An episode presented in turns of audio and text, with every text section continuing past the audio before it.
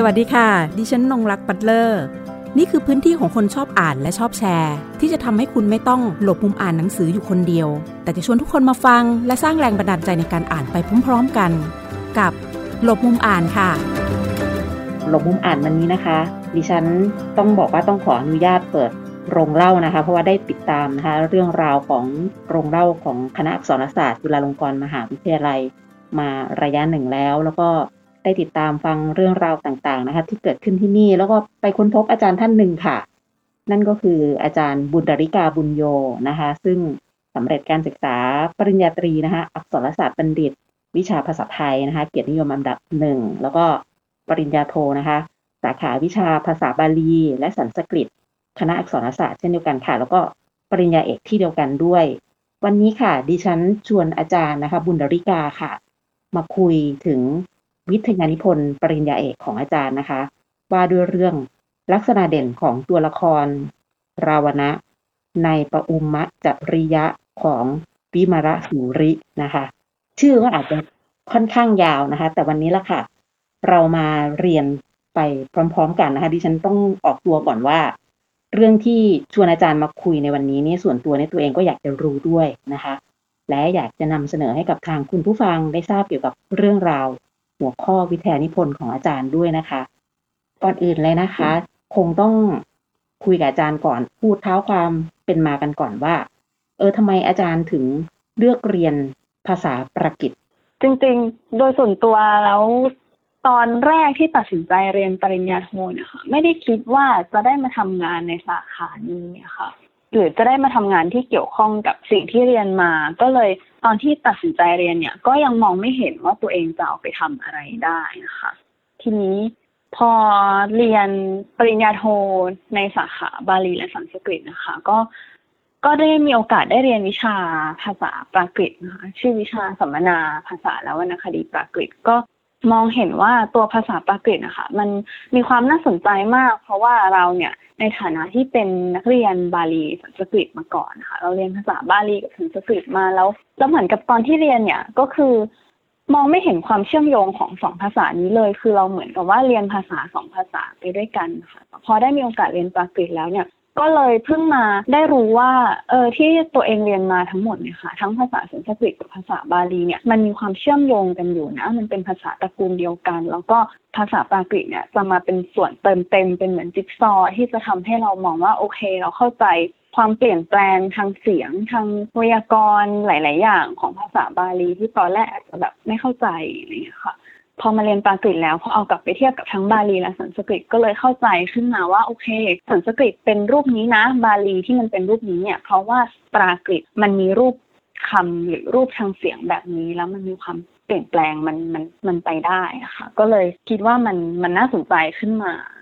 ค่ะอยากให้อาจารย์ให้ข้อมูลว่าภาษาปากีสเนี่ย การใช้โดยทั่วไปเขาเนี่ย เป็นยังไงพื้นที่ที่ไหนใช้หรือว่า มันไปปรากฏอยู่ในไหน เป็นส่วนใหญ่อย่างเงี้ยนะคะ ค่ะ เอาง่ายๆก็อย่างเช่น ชื่อวิทยานิพนธ์ตัวเองค่ะเอ่อคำว่าปะอุมะจริยะเนี่ยค่ะ ถ้าเทียบกับไปเป็นสันสกฤตมันจะเป็นคำว่าปัตมะจริตะค่ะ ปัตมะก็คือปัทมาในภาษาไทยค่ะ ปอปาไม่หันอากาศทอทหารมอมา มันแปลว่าดอกบัวค่ะไอ้คำเนี้ยสันสกฤตมันเป็นปัตมะ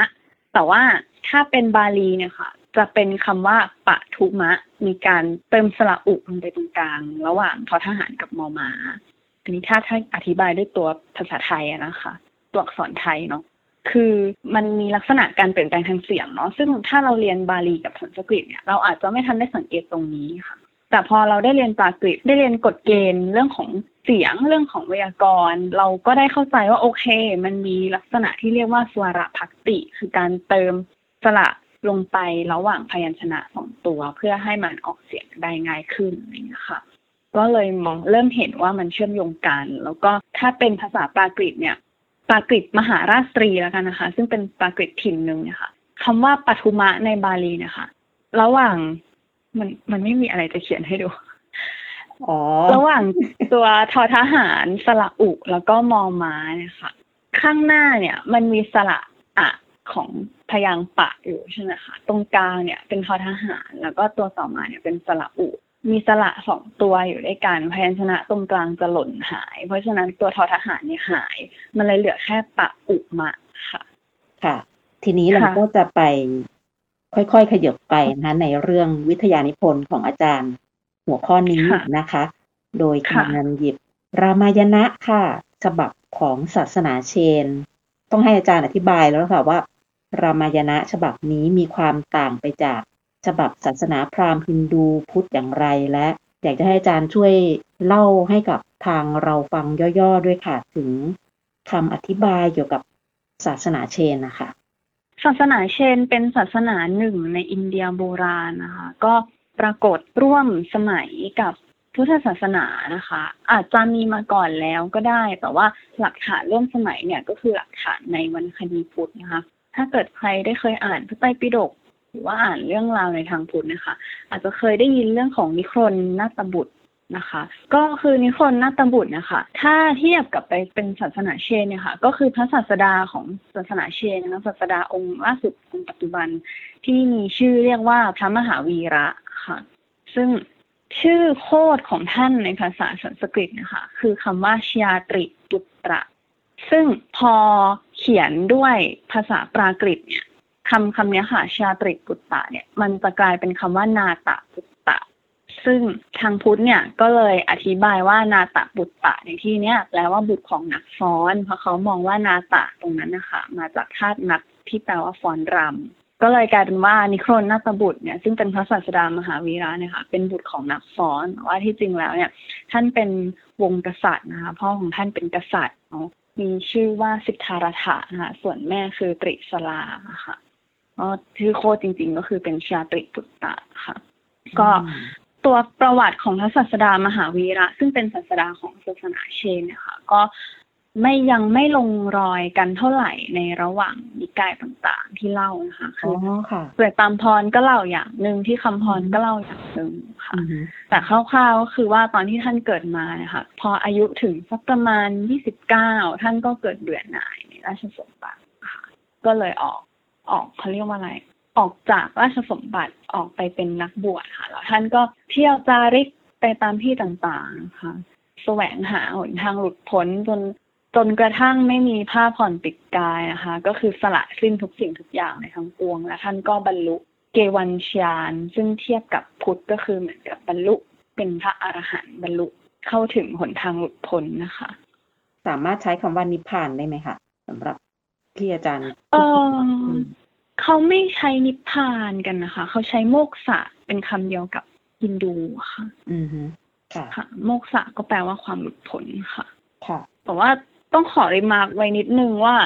ของศาสนาเชนเนี่ยค่ะเขาไม่ได้มองว่าพระศาสดามหาวีระเป็น founder หรือเป็นผู้ก่อตั้งศาสนาเชนนะคะเพราะว่าเขาถือกันว่าศาสนาเชนเนี่ยเคยมีพระตีรถังกร อันนี้เป็น technical term ของพระศาสดาในศาสนาเชนนะคะเขาถือว่ามีพระตีรถังกรมาแล้ว 23 พระองค์ พระมหาวีระเนี่ยเป็นองค์ที่ 14 ท่านก็เพียงแต่นำคำสอนที่มีมาอยู่แล้ว ตั้งแต่สมัยพระศาสดาองค์ก่อนหน้านี้ เอามาปรับเปลี่ยนเรียบเรียงใหม่ให้มันทันสมัยมากขึ้นนะคะเพราะฉะนั้นถ้าบอกว่าใครเป็นโฟลเดอร์ของศาสนาเชน เป็นผู้ก่อตั้งเนี่ย เขาจะถือว่าพระริษภะซึ่งเป็นติรถังกรองค์แรกเนี่ยเป็นผู้ก่อตั้งศาสนาเชนค่ะ ทีนี้ก็ค่ะไปที่ในเรื่องของรามายณะฉบับของศาสนาเชนค่ะว่ามันต่างไปจากที่เราได้อ่าน ฉบับของศาสนาพราหมณ์ฮินดูแล้วก็พุทธอย่างไรบ้างค่ะพูด ถึงรามายณะศาสนาเชนนะคะ โดยส่วนของโครงเรื่องหลักนะคะ ตัวในตัวเนื้อเรื่องนะคะ ก็มีความใกล้เคียงกับฉบับของศาสนาพราหมณ์ฮินดู จะเรียกว่าใกล้เคียงมากก็คือเก็บไว้เก็บโครงเรื่องหลักเอาไว้แทบจะทั้งหมดเลยนะคะ เอารามายณะฉบับของพราหมณ์ฮินดู ฉบับที่ที่ทุกคนน่าจะรู้จักกัน แล้วก็เป็นฉบับที่เรียกว่าได้ชื่อว่าเป็นอาทิกาวยะก็คือเป็นกาวยะเรื่องแรกนะคะ ก็คือตัวรามายณะของวาลมิกินะคะ โดยโครงเรื่องคร่าวๆก็คือพระรามใช่ไหมคะ ซึ่งเป็นพระเอกของเรื่องเนี่ย ออกจากเมืองไปอยู่ป่าเป็นเวลา 14 ปีใช่ไหมคะ โดยที่ชายาคือนางสีดา แล้วก็อนุชาคือพารักษ์เนี่ย ขอติดตามไปด้วยถูกไหมคะ อันนี้คิดว่าคนไทยเองก็ก็น่าจะคุ้นเคยกับสตอรี่นี้ แล้วก็ระหว่างการผจญภัยในป่าต่าง ๆ เนี่ย นางสีดาเนี่ยก็ถูกยักษ์ถูกรากษสที่ชื่อว่า ราวณะเนี่ยลักพาตัวไปอยู่ที่เมืองลงกา พระรามกับพระลักษณ์ก็ตามหานางสีดาไปจนได้เจอกับพวกหนุมานแล้วก็สุครีพที่เมืองขีดขินใช่ไหมคะในในเทียบกับรามเกียรติ์ไทยเนอะถ้าเป็นรามายณะของวาลมีกิเนี่ยจะชื่อเมืองกิษกินธาค่ะหลังจากนั้นเนี่ยก็ได้มีการผูกมิตรกับพวกลิงนะคะพวกวานอนแล้วก็ยกทัพไปเพื่อที่จะตามตัวนางสีดากลับคืนมาใช่ไหมคะสุดท้ายก็รบกันแล้วก็พระราม เป็นผู้สังหารราวณะแล้วก็รับนางสีดากลับเมืองไป อันนี้คือโดยโครงเรื่องคร่าวๆใช่ไหมคะ ทีนี้ถ้าเป็นรามายณะฉบับของศาสนาเชนเนี่ยค่ะโครงเรื่องเนี้ยยังอยู่ครบไม่ต่างจากฉบับของศาสนาพราหมณ์ฮินดูค่ะ แต่ว่าสิ่งที่ต่างเนี่ยคือสิ่งที่เป็นรายละเอียด แล้วก็ตัวผู้สังหารราวณะของศาสนาเชนเนี่ย ไม่ใช่พระรามเป็นผู้สังหารราวณะค่ะ แต่ว่าเป็นพระลักษณ์ซึ่งเป็นอนุชาของพระรามเป็นผู้ที่สังหารราวณะแทน อันนี้มันเป็นการผลิตเรื่องเล่าขึ้นมาใหม่ด้วยไหมคะอาจารย์ จะพูดอย่างนั้นได้ไหม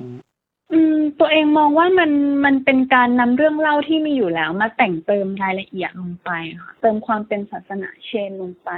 ค่ะ คือในในตัวรายละเอียดของเรื่องนะคะก็จะมีการเปลี่ยนให้มันเป็นเชนมากขึ้น เช่น ตัวละครทุกตัวในเรื่องจะเป็นเชนศาสนิกนับถือพัตติถังกร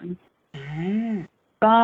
ในเรื่องเนี่ยก็จะพบว่าอ่าอย่างราวณะที่เป็นตัวร้ายของเรื่องเองนะคะก็จะแบบเที่ยวแสวงบุญไปตามที่ต่างๆ เข้าไปในอารามของพระชินเจ้าก็คือพระสิทธังกรค่ะก็ไปแบบนมัสการพระชินเจ้า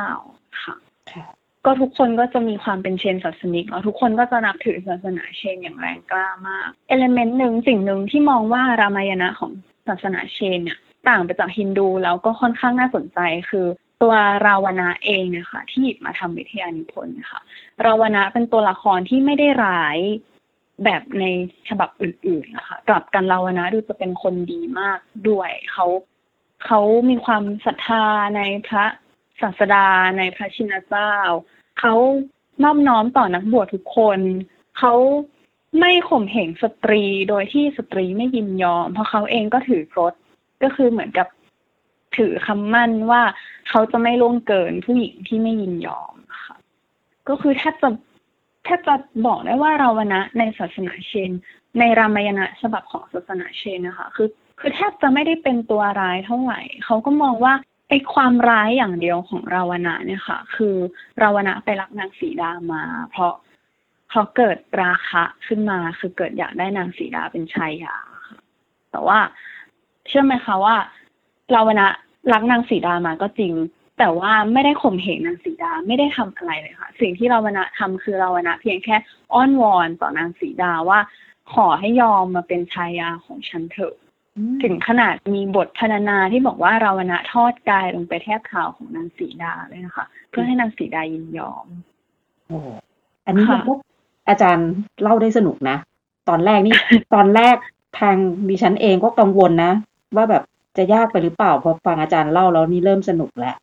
และยังได้เห็นความสัมพันธ์ของแนวคิดของศาสนาเชน ใช่ไหมคะ ที่เข้าไปมีผลกับตัวละคร ผ่านการเล่าของอาจารย์เมื่อสักครู่นี้ ทีนี้ศาสนาก็มีผลต่อต่อแนวคิดแล้วก็ไปกำหนด อาจจะเรียกว่าลักษณะนิสัยนะ ของตัวละครนะคะ ทีนี้มันจะมีตัวหนึ่งซึ่งเราคุยกันและอาจารย์บอกว่า ในเชิงของทฤษฎีอะค่ะ ก็จะมีการวิเคราะห์ตัวบทผ่านทฤษฎีด้วยรงนี้อยากให้อาจารย์อธิบายให้ฟังด้วยอะค่ะ ก่อนอื่นคืออยากจะ เสริมนิดนึงว่าในเรื่องของความสัมพันธ์ของการที่จะเอาแนวคิดทางศาสนาเชนไปมีผลกับตัวละครนะคะมันจะมีอยู่สองมิติอะค่ะ มิติหนึ่งเนี่ยคือเป็นมิติที่ตัวละครอะแสดงให้เราเห็นแนวคิดทางศาสนาอย่างเช่นมีเรื่องของอนุพรตก็คือเป็นเหมือนกับถ้าเทียบกับพุทธเราก็คือเหมือนศีลห้าที่ทุกคนต้องถืออย่างเงี้ยค่ะ ของเชนก็มีสิ่งที่คาฤหัสต้องถือ เรียกว่าอนุพรตมีห้าอย่างเหมือนกัน ตัวเองเนี่ยมองว่า ตัวละครในรามายณะของศาสนาเชนเนี่ยเขาค่อนข้างจะสะท้อนลักษณะแนวคิดตรงนี้ อย่างเช่นตัวราวณะเองเนี่ย ก็คือจะเหมือนเป็นตัวอย่างที่ทำให้ผู้อ่านผู้ฟังวรรณคดีเนี่ย ได้เห็นว่าการประพฤติตนแบบราวณะเนี่ยค่ะ มันไม่ได้ถูกต้องตามหลักอนุพจน์ที่ศาสนิกที่ดีพึงถือ เพราะฉะนั้นจุดจบของราวณะราวณะก็ต้องตกนรกไป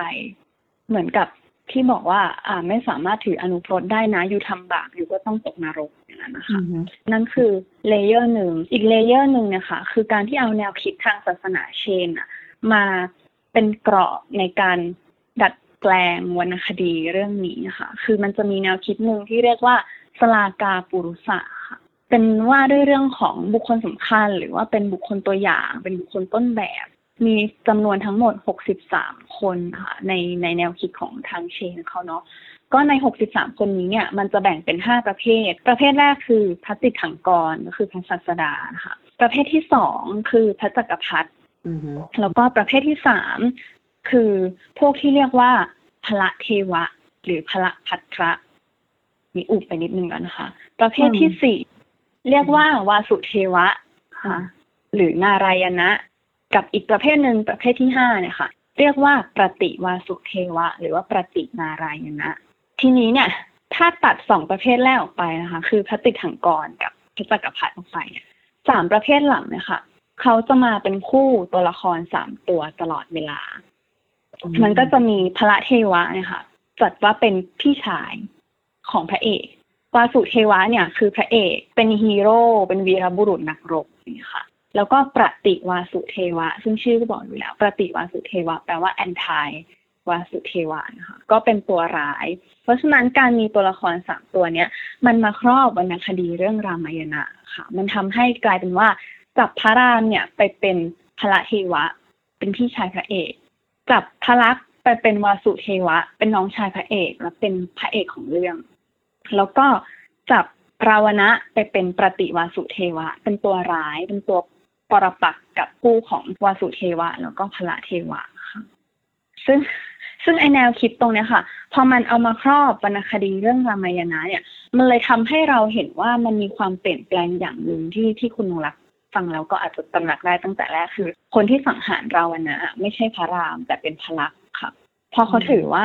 พระเทวะเนี่ย ซึ่งเป็นตัวพี่ชายพระเอกนะคะ เป็นผู้ที่จะไม่ทำบาป ไม่ประพฤติผิดหลักอหิงสาเลยในภพนี้ แล้วก็จะได้บรรลุธรรมเป็นพระอรหันต์ในบั้นปลายของชีวิต เพราะฉะนั้นพระเทวะเนี่ยจะต้องมือสะอาดไม่เปื้อนเลือด พระรามจึงไม่สามารถเป็นผู้ที่ฆ่าราวนะได้ เพราะฉะนั้นคนที่จะเป็นผู้ที่ฆ่าราวนะเนี่ยค่ะก็จะเป็นทารักซึ่งเป็นฮีโร่ของเรื่อง เป็นผู้ที่มีความสามารถในการรบ เป็นผู้ที่จะสังหารราวนะค่ะ ก็เพราะฉะนั้น พอมันมีแนวคิดอันนี้มาครอบ มันก็เลยทำให้ เออวรรณคดีเรื่องรามายณะฉบับของศาสนาเชนเนี่ยได้รับการดัดแปลงเอลเมนต์เล็ก ๆ บางอย่าง ให้เข้ากับตัวแนวคิดนี้แล้วก็ให้สามารถนำส่งสารที่เป็นแนวคิดของศาสนาออกไปได้ค่ะ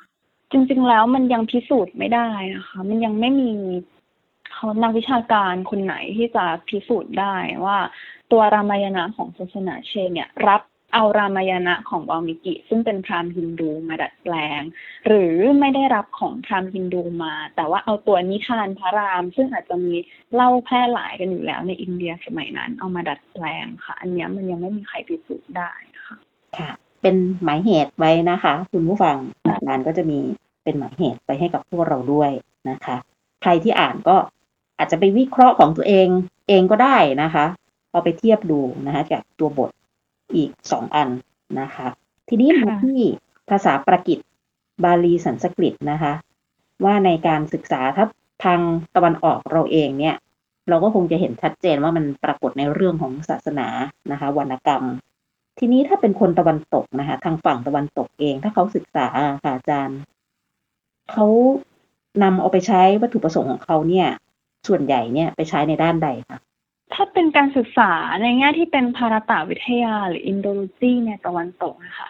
จะค่อนข้างศึกษากันกว้างมากค่ะ มีทั้งศึกษาที่เป็นตัวภาษาในทางที่เป็นลิงวิสติกไปเลยเป็นภาษาศาสตร์ค่ะ ก็จะศึกษากันทั้งหมดค่ะ บาลีสิปากฤษและอื่นๆ ที่เขาจะเอามาเทียบกัน แล้วก็มีด้านที่มองว่าภาษาเนี่ย มันเป็นเครื่องมือในการอ่านวรรณกรรม เพราะฉะนั้นเขาก็จะเอาความรู้ทางภาษาเนี่ยค่ะ ไปเป็น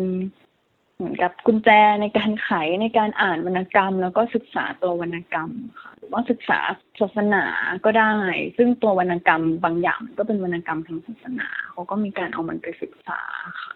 คือคือค่อนข้างกว้างมากอย่างเอาง่ายๆค่ะอย่างด้านภาษาปรากฤษค่ะตอนนี้ก็จะยังมีที่ฝรั่งเศสนะคะอาจารย์นารินีบอบีก็เป็นผู้เชี่ยวชาญระดับต้นๆของโลกนะคะ ที่ศึกษาด้านนี้อยู่ แล้วก็มี ถ้าเป็นด้านวรรณคดีเชนที่แต่งด้วยภาษาปากฤษนะคะ ก็จะมีทางเบลเยียมนะคะ UGent ก็ก็ทำอยู่ ก็ถ้าเป็น Jaina Studies ก็คือเหมือนกับศาสนาเชนศึกษาเนี่ยค่ะตอนนี้ที่ SOAS ก็จะมีศูนย์ตรงนี้อยู่ที่จะศึกษาค่ะก็จะมีอย่างของ SOAS เนี่ยเขาก็จะมีสัมมนากันเป็นประจำทุกปีค่ะเราก็เห็นนะคะว่าภาษานี่เป็นเครื่องมือในการอ่านวรรณกรรมรูปแบบหนึ่งด้วยนะคะ รวมถึงในเรื่องของการ ศึกษาเข้าไปสู่ในเรื่องอื่นด้วย ไม่ว่าจะเป็นเรื่องของวิธีวิทยาทางภาษาด้วยนะคะ วิธีวิทยาทางวรรณกรรม วิทยานิพนธ์ของอาจารย์นะคะ ก็เป็นส่วนหนึ่งนะของการที่ใช้ภาษานะคะเป็นเครื่องมือในการอ่านวรรณกรรมด้วยเช่นเดียวกัน ตอนทำงานเนี่ยค่ะทีสิสเล่มเนี้ยปอเอกเนี่ยพบเจออุปสรรคอะไรบ้างแล้ว ส่วนตัวแล้วคิดว่าการทำตรงนี้ได้ข้อค้นพบอะไร โดยเฉพาะอย่างยิ่ง การแปลตัวบทนะคะ ที่ เราคุยกันการแปลตัวบทตรงนี้อาจารย์บอกว่าไม่ได้แปลทั้งหมดก็จริง แต่ก็มองว่ามันจะสามารถนำไปต่อยอดได้อย่างไรบ้างคะเอ่อในส่วนของอุปสรรคคิดว่าอุปสรรคที่สำคัญของทุกคนที่เรียนปริญญาเอกนะคะ ก็คือเรื่องของเวลา เหมือนกับเราต้องวิ่งมาราธอนนะคะ เราทำงานแข่งกับเวลานะว่ามันเดินไปเรื่อยๆก็เป็นอุปสรรคหนึ่ง อีกอุปสรรคหนึ่งก็น่าจะเป็น ของตัวเองเนี่ยก็น่าจะเป็นเรื่องของภาษาค่ะ เพราะว่าเป็นภาษาที่ที่ก็ไม่ได้คุ้นเคยนัก เพราะว่าเรียนปรากฤษทีหลังสุดเลยนะเรียนบาลีกับสันสกฤตมาก่อนก็ก็คลำกันไปนิดนึงแล้วก็ตัวเท็กซ์ที่ทำเนี่ยไม่มีฉบับแปลช่วยนำทางก็คือต้องแปลเอาเองจากภาษาปรากฤษเลยนะคะเอ่อโดยที่มีคำแปลให้เทียบได้เป็นคำแปลภาษาฮินดี ซึ่งพอเทียบไปแล้วก็แบบอุ๊ยฮินดีแปลไม่ตรง ก็คือต้องกลับไปทำกับตัวต้นฉบับที่เป็นภาษาปากฤษเองอยู่ดีนะคะนี่ก็อาจจะเป็นอุปสรรคหนึ่งเหมือนกันที่แต่ก็เป็นอุปสรรคที่ที่ยังรับมือได้นะคะส่วนในส่วนของข้อค้นพบนะคะ เช่นในเรื่องของการแปลตัวบทนะคะคือมองว่ามันยังสามารถเอาไปต่อยอดได้นะคะ ถ้าถ้าทำเพิ่มเนี่ย ในตัววรรณคดีเล่มนี้ค่ะยังมีสิ่งอื่น ๆ ที่น่าสนใจที่ยังทำได้ เช่นในเรื่องของ ตัวพารักเองค่ะก็ยังไม่ได้ทำซึ่งก็น่าสนใจพอๆกับตัวราวนาเหมือนกันนะคะหรือว่าในส่วนของแนวคิดเรื่องของสลากาปุสะมันก็ยังพอจะทำได้ค่ะคิดว่าคำแปลบทแปลที่แปลไว้ในวิทยานิพนธ์นะคะอาจจะยังพอเอาไปศึกษาในเรื่องของภาษาก็ยังได้นะคะเป็นลักษณะทางภาษาของวรรณคดีเล่มนี้ ซึ่งตอนแปลเนี่ยก็เห็นเหมือนกันว่ามันมีลักษณะพิเศษอะไรบางอย่างที่มันต่างไปจาก ภาษาปรากฤษที่พบในตำราไวยากรณ์นะคะคุณผู้ฟังท่านใดนะคะ ที่สนใจอยากจะอ่านตัวบทวิทยานิพนธ์ของอาจารย์ก็สามารถเข้าไปดาวน์โหลดได้เลยนะคะ อ่านกันได้ค่ะ จะอ่านเรื่องอ่านอันไหนก่อนก็ได้นะคะ โดยวิทยานิพนธ์ของอาจารย์ก็คือ ชื่อว่าลักษณะเด่นของตัวละครราวณะในปอุมมะจริยะของวิมระสูรินะคะาไปอ่านได้แล้วเราก็จะได้ค้นพบแนวคิดทางศาสนาเชนนะคะ ที่มีความสัมพันธ์ต่อตัวละครราวณะนะคะ รวมถึงในเรื่องของตัวบทที่อาจารย์แปลมาให้ด้วยนะคะสำหรับในวันนี้ต้องขอบคุณค่ะ อาจารย์ ดร บุญดาริกาบุญโยที่มาร่วมพูดคุยนะคะ นี่คือให้อาจารย์มาเล่าให้ฟังเลย ในรายการวันนี้ค่ะ และขอบคุณที่ติดตามรับฟังหลงอ่าน สวัสดีค่ะ หากมีหนังสือดีๆ ที่อยากมาแชร์กัน มาบอกกับเราได้นะคะ แล้วกลับมาหลบมุมอ่านด้วยกันค่ะ